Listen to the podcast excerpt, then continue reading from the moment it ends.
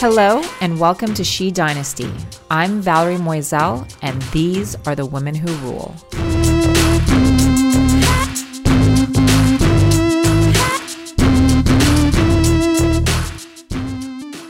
Hello, everyone, and welcome back to She Dynasty. Today, I am going to be interviewing Vicki Shabo, and she is a senior fellow for paid leave policy and strategy at New America, which is a think tank in Washington, D.C. And Vicki has been working on gender equity issues for more than a decade. Hi, Vicki. Hi, Valerie. Thanks for having me. Thanks for being here. Um, so, a little fun fact that I'm going to disclose you and I have known each other for a very, very, very long time. Um, I think since we were how old would you say? Probably five. Really interesting. You know, when you're growing up, you never really think about when you're five or six, like, What she's going to do when she grows up, right? And we've recently it's so true. Recently reconnected, and, and it was um, so awesome to learn about what you've done and how much you've accomplished and the important work you're doing. And so, super excited to have this important conversation with you today. Thank you. Yeah, likewise. It is. It is pretty mind-boggling um, where people end up. I keep. Uh, I have a son who's quite an introvert, in seventh grade and I keep telling him he needs to pay more attention to the kids that he's with. And he's like, why should I do that? And I'm like, because you never know like who you might encounter later in your life. And like you should you should pay attention to people and invest in people. So yeah, yeah great case in point.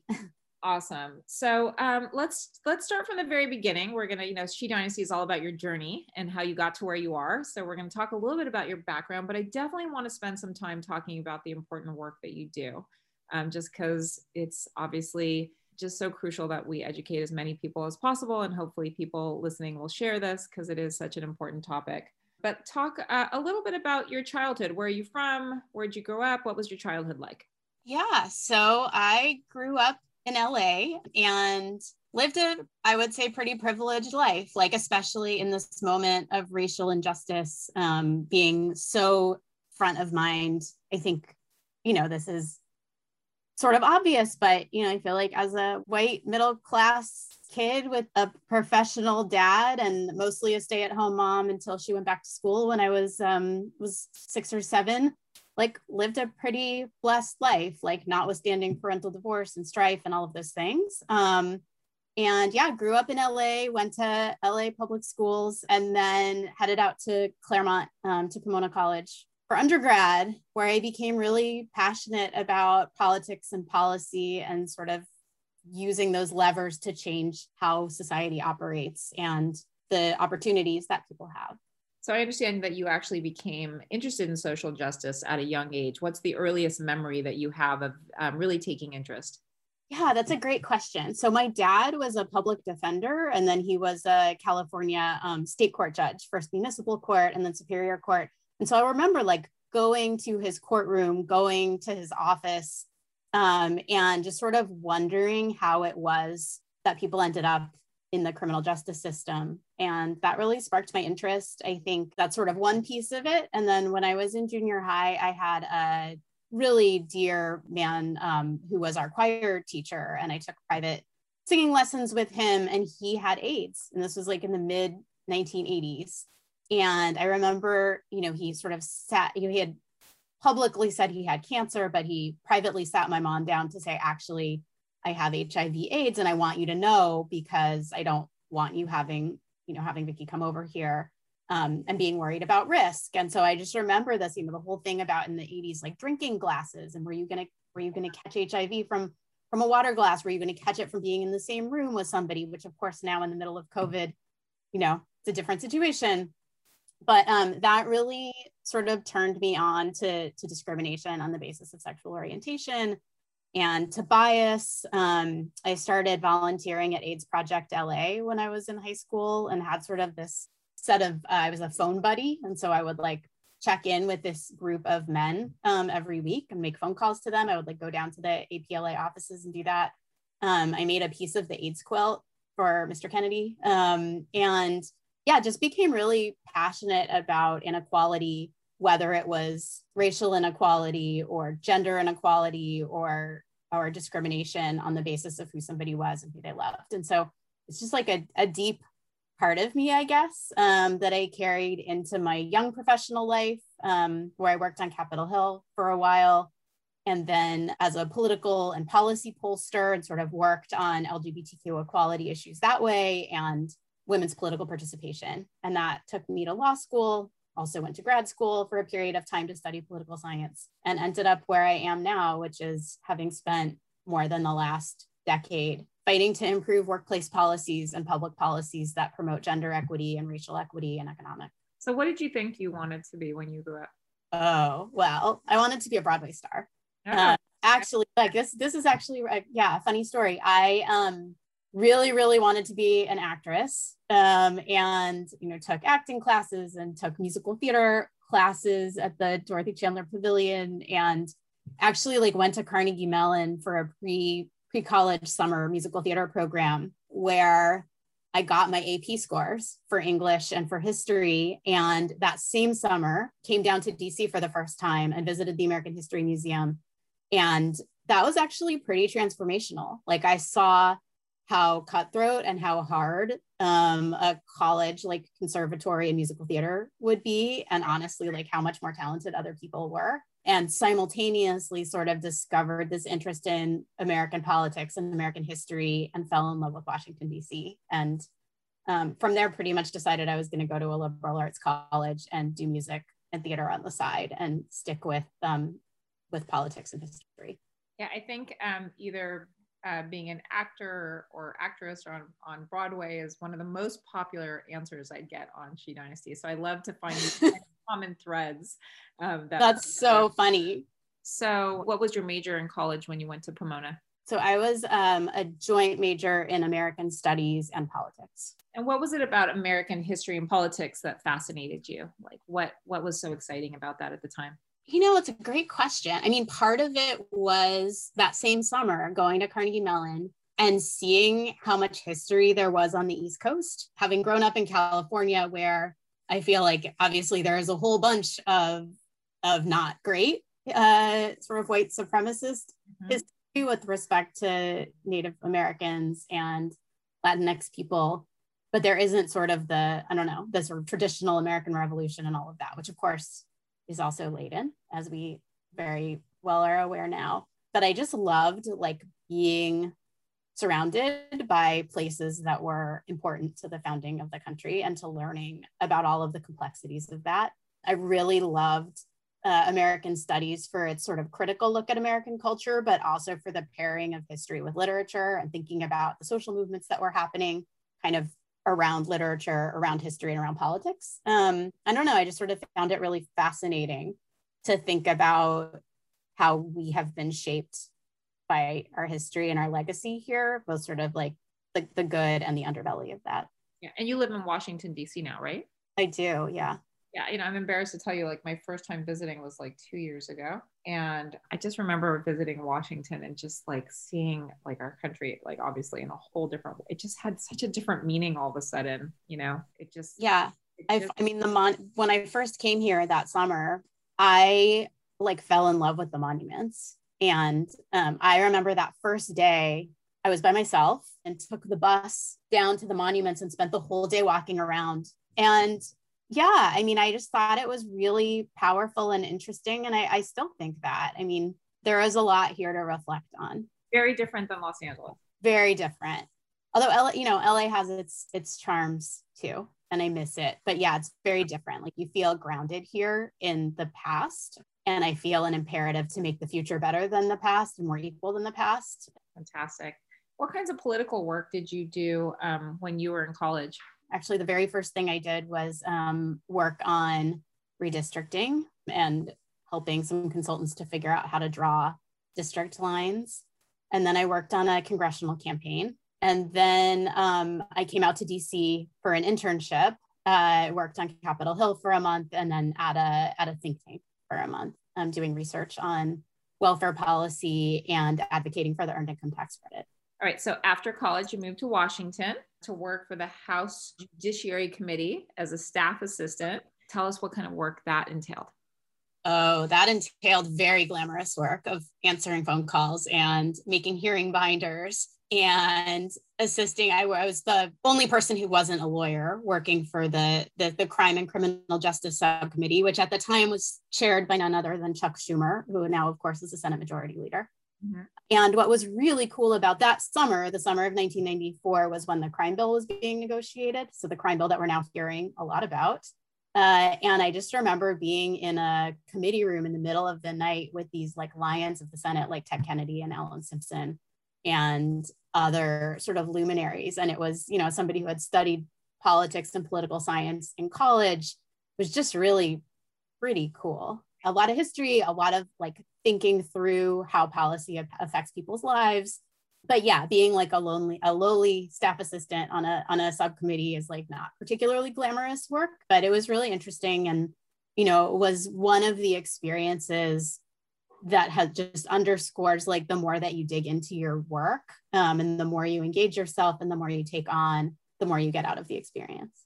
And what was it like working as a woman on on the hill you know it's funny i never at the time i didn't really think about it um, the subcommittee that i worked for had four lawyers and it was an equal gender split um, when i look back in retrospect i can see the gender dynamics somewhat present, I guess, but it was not something I thought a ton about. There were a couple of moments where I was like, oh, I'm like both a young person and a woman in this space. Um, and that makes me stand out. But, you know, it was, I was probably blissfully unaware, I guess. Um, yeah. yeah. I, I think back then it also wasn't such a hot topic, right? It wasn't something we. It really wasn't. I mean, I, I, I feel like I had friends in college who were definitely more attuned to gender inequity and to the sort of especially for women of color the overlapping um, challenges and barriers and biases i mean i would you know somewhat shamefully say that i didn't i mean i think in our sort of our generation of young women in college the over overriding sense was like very second wave feminist like we've arrived. Right. Um, without sort of what I know now to be sort of persistent gender inequality, persistent occupational segregation, persistent wage discrimination and wage differentials, um, and real limitations in kind of the systems and investments um, that are not there that help to support women's equality in the workforce and that's those are all the things I work on now. So I'm obviously you know very attuned to them. Love it. I mean, you know, I think about when I just started my career after college and just my teenage years, and it, it's just I don't know. I guess there was just for me at least there was just kind of an acceptance that women weren't treated the same, and you kind of just you know you just didn't deal with it as much. You just kind of yeah. I mean, I think I sort of just assumed I'd be able to do whatever I wanted. Um, and you know, I think back to like my choice of a spouse, and it never would have occurred to me to have anything less than a 50 50 partnership. Right. Understood. So after leaving DC, you ended up at the University of Michigan working towards a master's degree in political science. Tell us about that. Yeah. So I, you know, as I was working on Capitol Hill, was thinking that I, you know, needed needed more school because lots of people in DC have more school. Um, and that I had loved I loved my undergrad work in political science um, and politics, and so applied to PhD programs. Uh, got there and very quickly decided I did not want to study politics and political science as much as I wanted to be making change right. and doing it. So I got a I got fast tracked a master's degree um, and then came back to DC. So I was only gone for know, eight months, nine months. Came back to DC and started working in political polling, political polling and policy issue polling um, for a variety of progressive candidates and nonprofit, mostly progressive organizations and media organizations. Um, and that is the coolest job ever uh, for anybody who wants it. For so many people listening, a lot of the terms that you're saying are yeah. like really foreign, especially for me. So what is, tell us what a, what does a pollster do? So a pollster does public opinion research. So if you, you know, see the results of focus groups um, or see survey results about what 80% of Americans believe, that's what I was doing.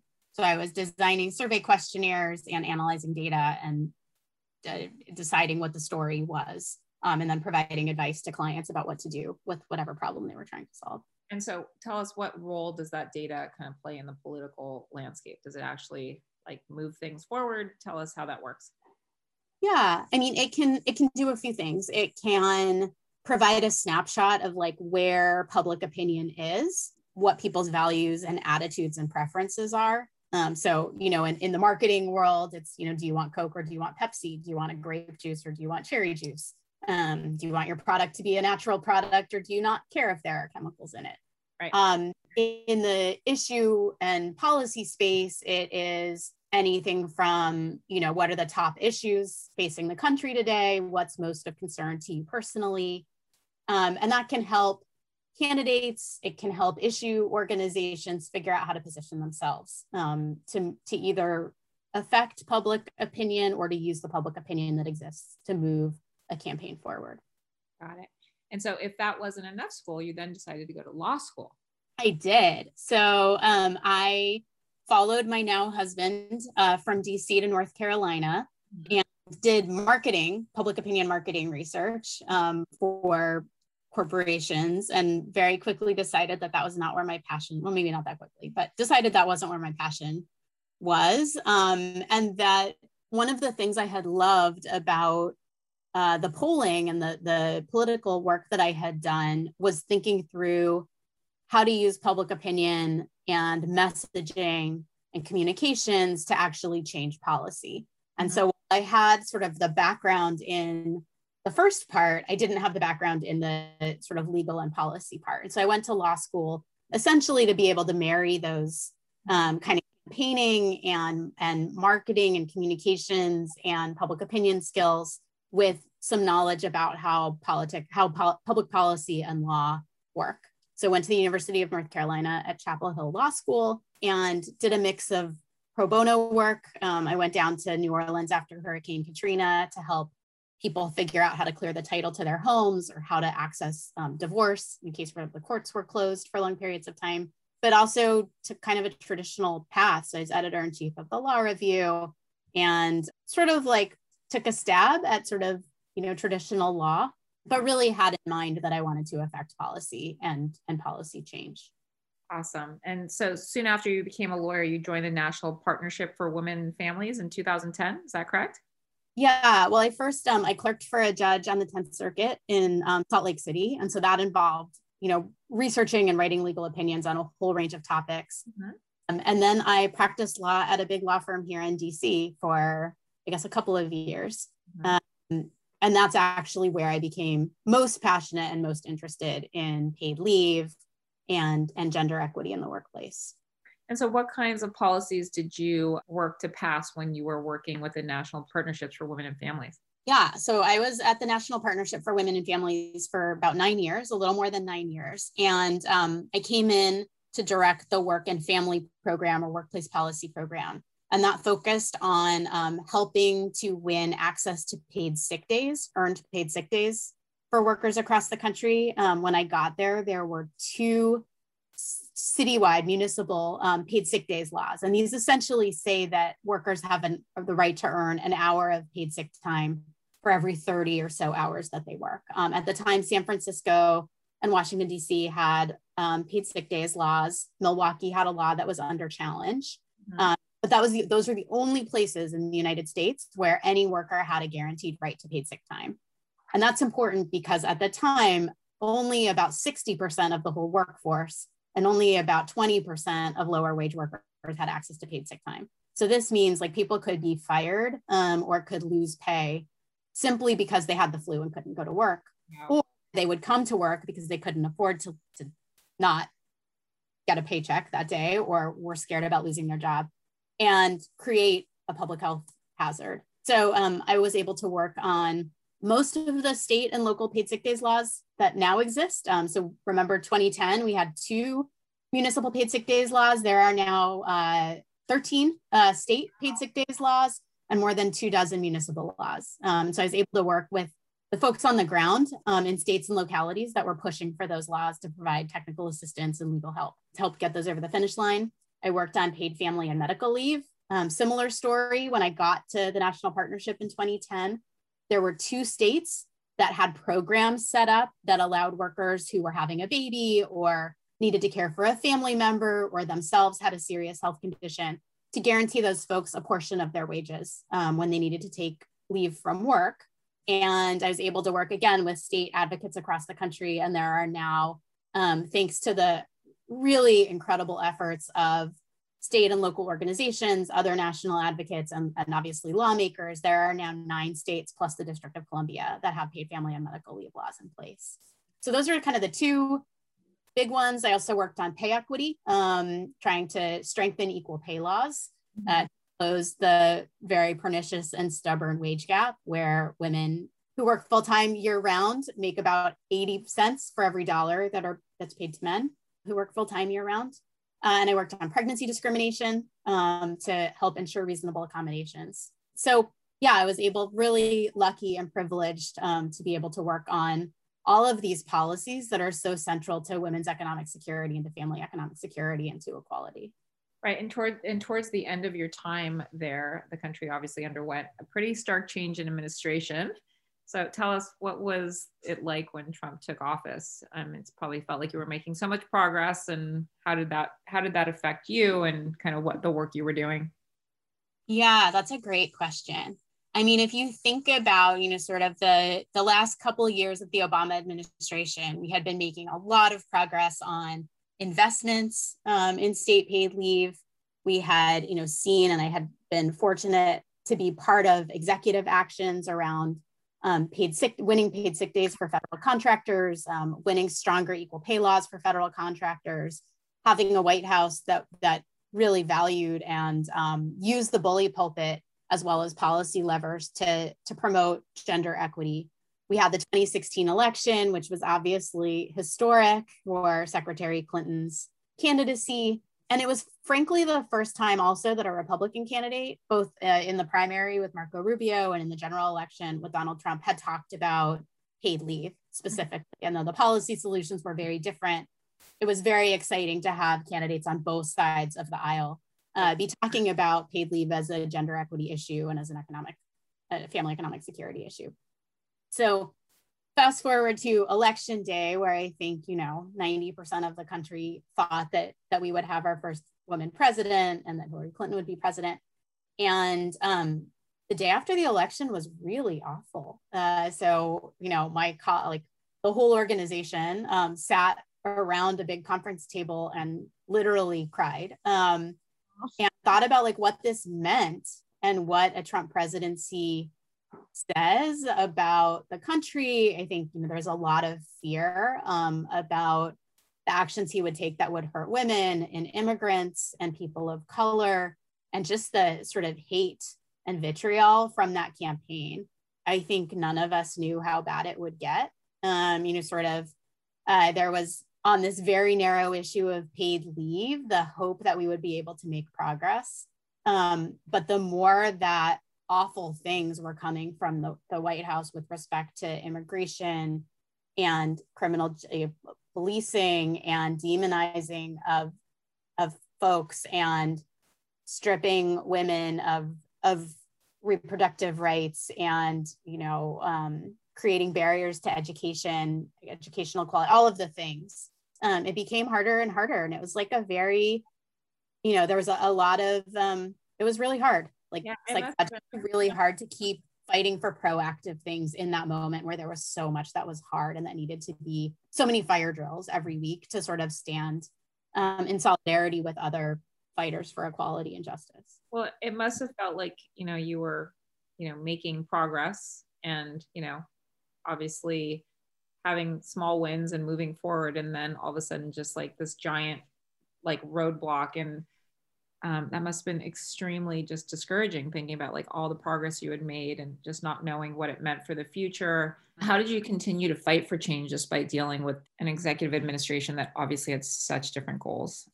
Well i think part of it was looking strategically at where progress could be made. So you know, a, a, few minutes ago, I mentioned the paid sick days laws and the paid family medical leave programs that have passed across the country. A lot of those have passed since 2017. So, on paid leave in particular, California, New Jersey, Rhode Island, and New York passed their paid family medical leave programs prior to 2016. But since then, in 2017, um, Washington State and Massachusetts and the District of Columbia uh, passed paid family medical leave programs, followed by um, Connecticut and Oregon, and then Colorado in 2020, actually on election day um, at the ballot. So, thinking about states and localities as um, areas for progress, I think actually, and, and, probably very relevant to this audience, um, working in partnership with companies and businesses and sort of the corporate sector to lead the way on change and to see businesses really standing up in a new way in the public sphere for um, things that, you know, standing against hate and things that were wrong and standing up for kind of better practices uh, was really encouraging. And then I think just the power and solidarity um, and and kinship and partnership of the progressive movement which really came together to fight back against all of the bad bad and hateful things that were happening. Yeah um, so a really good kind of learning moment for people if you think about it just because you know here you are in a position where you know you feel like you're making progress and you know in a sense you're kind of shut down and you probably felt really defeated for a second but then you kind of reshift your energy to the places where you know you can make a difference. And maybe you know the agenda has to change for a while but you know you don't stop. You just kind of redirect the energies to places where you know you can actually make a difference. So i think that's really really awesome to hear. Okay so 2019 you left um, to continue to fight for national paid family and medical leave and joined new america. Is that correct? Yeah i had a wonderful opportunity put before me um, to be able to step out of the day to day of being a senior leader at the National Partnership, to step out of having to fundraise and to, you know, the, the joy, but also the work in leading a team, to be able to step into this role as a senior fellow where my job was to help um, help figure out and how, help others figure out how to move national paid family and medical leave forward. And the reason that that's important is everybody's had, many people have had sort of personal experiences with needing to take time away from work to care for a baby or to care for an aging parent or to deal with their own serious health issue. But, you know, and sometimes you might have been paid during that time. Sometimes you might have had to take an unpaid leave. Perhaps you left a job. But the US is an outlier when it comes to this issue. So almost every other country on the planet and every other high wealth country um, guarantees access to paid leave to new mothers when they have a baby. Mm-hmm. Almost every other high wealth country guarantees some paid leave to new fathers when a child is born. All but two high wealth countries guarantee paid sick leave. Um, the United States doesn't do any of these things. We treat access to paid leave as an employee benefit as something individual that you have to figure out. And what that means is that only 20% of workers in the private sector in the United States have access to paid family leave when a child arrives or a family member needs care. Um, just 40% have access to personal medical leave through a temporary disability insurance program. Only about 75% now, and this growth has been thanks to the sick days laws I mentioned, have access even to a single paid sick day. And when you disaggregate by income level and by job type, um, we're looking at just 5% of low wage workers that have access to designated paid family leave at their jobs. Fewer than one in five that have access to long, longer term, kind of short term disability for a, a serious health issue. And so I became really, really passionate about this issue even before I got to the national partnership. I became more passionate as I worked on it and heard stories and sort of saw the economic and health and labor force impacts and so when I had the opportunity to spend all of my time focused on how we could win a national paid leave law, I jumped at it. And that, you know, has involved um, lots of work with policymakers. It's involved a lot of work with um, the hundreds of organizations across the country that are working on this issue.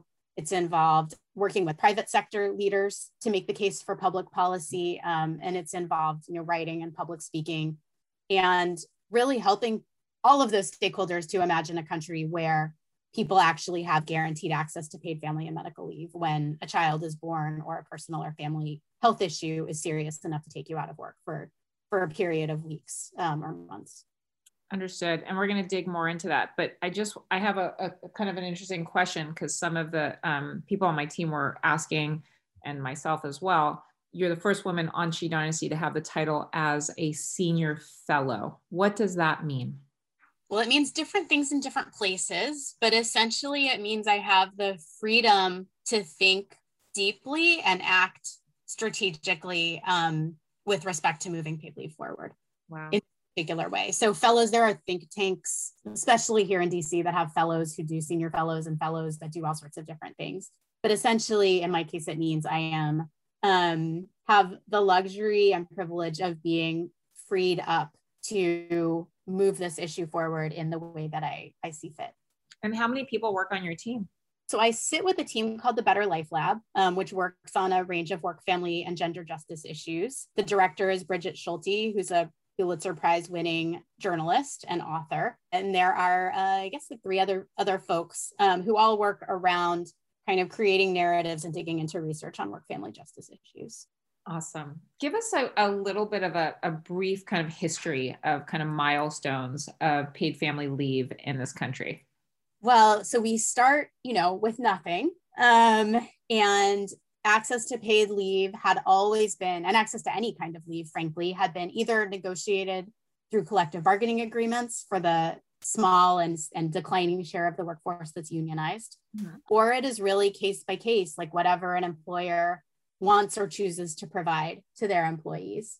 Um, and so you see big divides by the size of company um, or, or business, by the type of job that somebody has, by the wage level, by whether somebody is hourly or a full-time, you know, uh, salaried employee.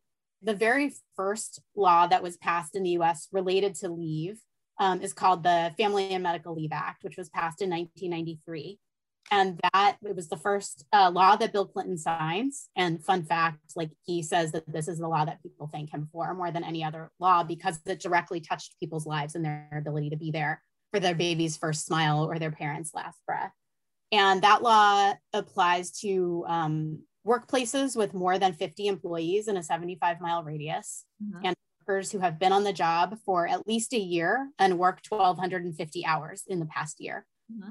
covers about just under 60% of the workforce, I mean, 56%. Um, and this guaranteed unpaid but job protected leave and a continuation of health benefits.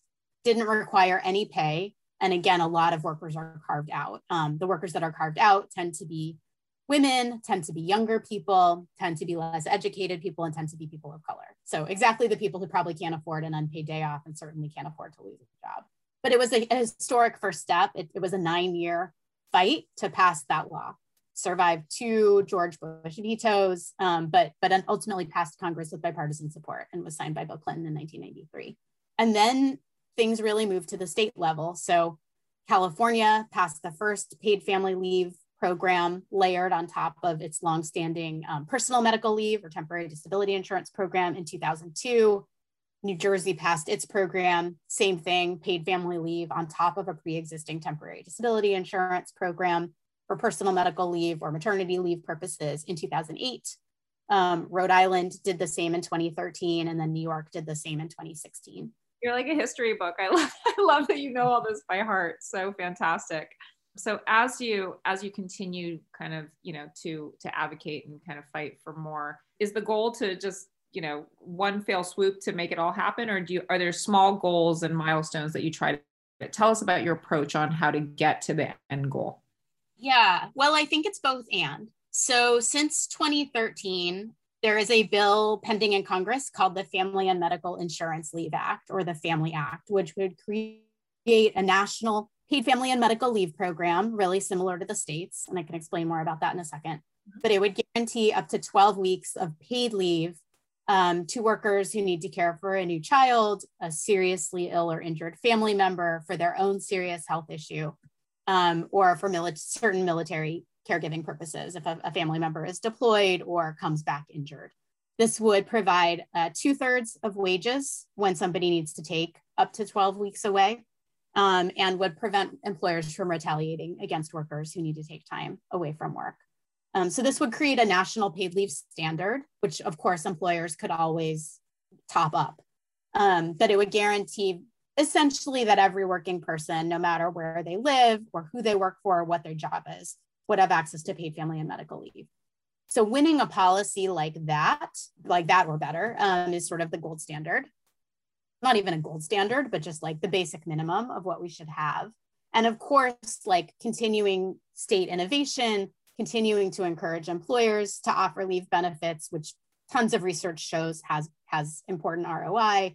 Um, these are all the pieces. Um, I'm really happy to say we were able to to win actually in the Trump administration um, with the Democratic control of Congress in the House, 12 weeks of paid parental leave for federal workers who have a new baby. Awesome. And that happened in 2019. So that was sort of an incremental step. The state work. So crazy. That's so. I know, right? Um, the state has been incremental steps, working with companies to offer paid leave, not just to their highly compensated workers, but also to their um, support staff and hourly workers. This has all been part of a strategy to create a recognition that paid leave is good for workers and families and businesses and the economy. And so, you know, what's exciting right now as we talk is um, that we're expecting next week for President Biden to lay out um, his vision for what families and the economy need. And part of that will almost certainly be a national paid leave program along the lines of what I just described. Um, so this is sort of the, the, the, it's go time, it's the moment um, for a lot of us who have been working on this issue. So tell us, um, how does paid family leave impact the economic gap faced by women in this country? So, paid leave is deeply connected to women's labor force participation um, and to women's earnings. When women don't have paid leave, and they don't feel supported at their workplaces, um, particularly around the birth of a child, they're much more likely to leave work. If they leave a job, it's hard to come back. Um, it's hard to come back at a wage level that's greater than the wage level that you left. Mm-hmm. So what happens? One of the one of the really detrimental impacts is that lack of paid leave means reduced labor force participation, reduced earnings, um, and that's both a short-term income problem, but it also contributes to the gender wealth gap, uh, which persists between sort of women's wealth um, later in life and men's wealth. And then for women of color, all of this is much worse. Less likely to be in jobs with access to paid leave, less likely to have savings to fall back on or to use if you have to take an unpaid leave, more likely to leave work, less likely to have wealth, um, and that accumulates. And so, paid leave is one piece of what we need to create greater gender equity um, overall. How has the pandemic affected all these stats? Yeah, I mean, the pandemic has been um, a, a t- an earthquake, essentially, a really bad, like, you know, 8.0 earthquake um, for women. Um, 3 million, almost 3 million women left the workforce last year, a large portion of them because of caregiving responsibilities. At the same time, the women that have continued to work, a lot of them have been on the front lines of the pandemic right. um, in jobs where they did not have access to, to a safe workplace, did not have access to, to paid sick time, um, did not have access to childcare or to stable childcare, um, had family caregiving responsibilities where they were constantly worried about bringing COVID home to, to already vulnerable loved ones. Um, this, this has been a really rough time. And for women who have been able to work from home, um, you know, there's so much research about how they have continued to shoulder the weight of providing care to children and to loved ones, even if, if they and a, a male partner are home. So, you know, this I think has been a real wake up call. Um, it's both been devastating. It's been devastating to women's employment um, and to, you know, I think could potentially be devastating or have devastating consequences, you know, going forward. Um, women's labor force participation right now is at the same level that it was in 1988. So we've essentially lost more than three decades of um, progress. But more than that, I think, you know, it's also been a wake up call to a lot of women who haven't really thought deeply about um, the interconnection between paid leave and childcare and, and elder care um, and women's workforce participation and advancement. And that I think has been a, a silver lining. And I think for policymakers too, there's been a real wake up call. Um, and that means that we're seeing policies like paid leave, like childcare, like home and community based care, what some of us are calling care infrastructure, mm-hmm. really part of a, a conversation about what it will take to recover um, and to build a more equitable economy. And I think that's a really exciting, you know, silver lining of what's been a very dark time. Very. And Vicki, if you were to wave a magic wand and design a new and design new systems for women and families with respect to work and economic security, what would they include? Absolutely access to universal affordable quality childcare with wages for childcare workers um, that value the important work that they're doing and that create a prof- professional uh, work environment for them so that they stay and want to continue to be professional childcare workers instead of leaving, as so many childcare workers do. I would absolutely create um, a public policy that guarantees paid family and medical leave for all serious issues like having a child, like caring for a loved one, like dealing with your own health issue. Um, and I would create a culture that supports people using that policy. Um, so often we hear, you know, these very, we know, misplaced concerns about misuse of policies like paid leave. But the reality is um, that we know from states and from employers' experiences that people use these sparingly. People don't, people want to be working, they want to be contributing, they want to be supporting their families and access to policies like paid leave and childcare make it possible for them to do that. So I would also, you know, I think if I were going to wave a magic wand, you know, I would try to erase all of the implicit bias that exists. And that's probably been reinforced through COVID around gender and women as workers um, to, to reveal that actually women are dedicated, more, you know, organized, um, able to multitask because that's what they're doing often in their homes, um, and, you know, no more than they have been in this past this past really difficult year. And what about the pay gap? How does the wage gap relate to paid leave, childcare, and other things you've been talking about? Yeah, so the wage gap is exacerbated by um, by lack of access to supports like childcare and paid leave. So women, you know, will commonly take more commonly than men take time out of the workforce. They may accept a lower paying job. They may turn down a promotion because they have care responsibilities and there isn't a, an infrastructure in place to support those. And anytime you have a work interruption, anytime you take a lower paying job, you're setting yourself up for um, for having that follow you into the future. And then that that is exacerbated because we also don't have prohibitions in many places on like asking for a prior salary when you're applying for a job. Right. So if you've worked part time, if you've taken a lower paying job because of care responsibilities, you then go to your next job interview and your the prospective employer asks you for your salary history and it's lower that may influence your your next salary. So another piece of this um, that, that, i've worked on over time are um, pay discrimination and, and, pay equity laws which would prohibit employers from asking about your salary in setting your next pay level. Um, so these are all parts of a, a puzzle that you know could add up to a really beautiful picture around gender equality but right now the puzzle pieces are all disaggregated and too many of them are missing frankly. Understood. and so what do you expect to see from the biden harris administration and congress? Well i'm really excited by what i've been reading and hearing about the american families plan. Um, my understanding is that it will include a proposal for a national paid family and medical leave program that it will include robust investments in childcare and early education um, that it'll include an extension of the child tax credit, which was part of the American Rescue Plan, which means more money to families with children in middle and lower incomes.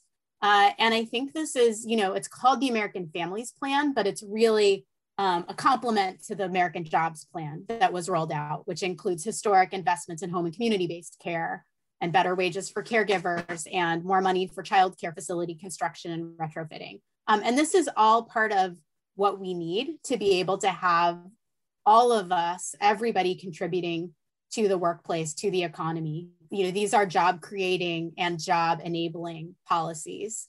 Um, and I'm excited that we will see them. Uh, the next, that is the first, that's the first threshold to cross, of course, is having the president endorse and propose these policies. Mm-hmm. The next step is making sure that Congress takes action and takes action quickly. Um, I think we've seen that that women in particular um, need to be able to recover from this pandemic and that that childcare and paid leave are essential to doing that. You know time is of the essence. We have a narrow window to get these policies enacted um, and i would not want to see sort of a protracted debate about roads and bridges usurp um, the momentum uh, that's coming from from workers from activists from businesses um, in support of, of more robust and historic investments in care. Awesome. And if you would pick one, the single biggest thing holding back the fight for national paid leave, what would be that one thing? I think a, a fear about new policy. Um, and, and what I would say is that these policies are now tested at the state level. We see the evidence um, in terms of health and economic security and equity, gender equity, and small businesses um, really feeling supported by paid leave policies. And all of these things, the fear that holds us back um, is really to the detriment of the country and to really the, the greatest asset that any business in any country has, which is its people. So, Vicki, what's the most satisfying thing for you about this work and the work you do? I think it's when I get to talk to workers, uh, people, women, but but all workers really, to use the policies um, that have been won at the state level, um, and to to hear the difference that it's made for them, um, and to you know, frankly, to like see new glimmers of recognition um, in the private sector when corporate leaders step out in support of policies that are the right thing to do and that they've seen work in their companies or that they can't afford in their own company, but they are advocating for in terms of public policy. Um, to hear business owners and especially small business owners talk about the difference that it's made to them or would make to them to have a paid leave policy in place is very heartening. Um, and to see the growth and groundswell of support among policymakers as well um, this has moved from sort of a marginal issue to a very mainstream issue in the time that I've worked on it. And that's been incredibly gratifying. And what keeps you up at night? I think the concern that we won't seize this moment for everything that it needs to be seized for, and, and sort of politics uh, will get in the way of smart policy. Politics tend to do that. So that brings us to our very last question, which is how do you define success for yourself personally? Ooh, that's a good one. I think um, I am very tenacious, maybe annoyingly tenacious. And so for me, success looks like putting forward the best and most creative effort I can, um, looking for every opportunity to move an issue forward um, and knowing that I did everything I could to try to make to make whatever the goal was happen. Even if I don't succeed, I feel like um, as long as I have have done everything possible, um, then I'm happy. Love it. Well, I think that you have answered all of my questions. I've learned so much from you today, and I know that my audience will too. I'm so excited that we got to connect after so many years. Me too. And thank you so much for um, the important work that you do. You're incredibly passionate, like just sitting here and listening to you. I'm so inspired. I can just tell that you love love what you do and i just you know it makes me feel so good to to see you you know so many years later i'm um, just like loving um, the work that you're doing um, we all know well, thank you that. thank and, you for the chance to be here yeah and if you know if if your listeners do want to get involved there are many ways to to take action um, there are coalitions uh, like the paid leave for all coalition there are coalitions of business organizations um, folks should feel free to DM me on Twitter and I'm, I'm happy to connect. Fantastic. All right. Well, Vicki, I think that uh, that's it for today. And thank you again Wonderful. for being on our podcast. Thank you, Valerie. It was great to see you. Thank you so much for everything you do as well to lift up so many incredible women as part of this work. Always.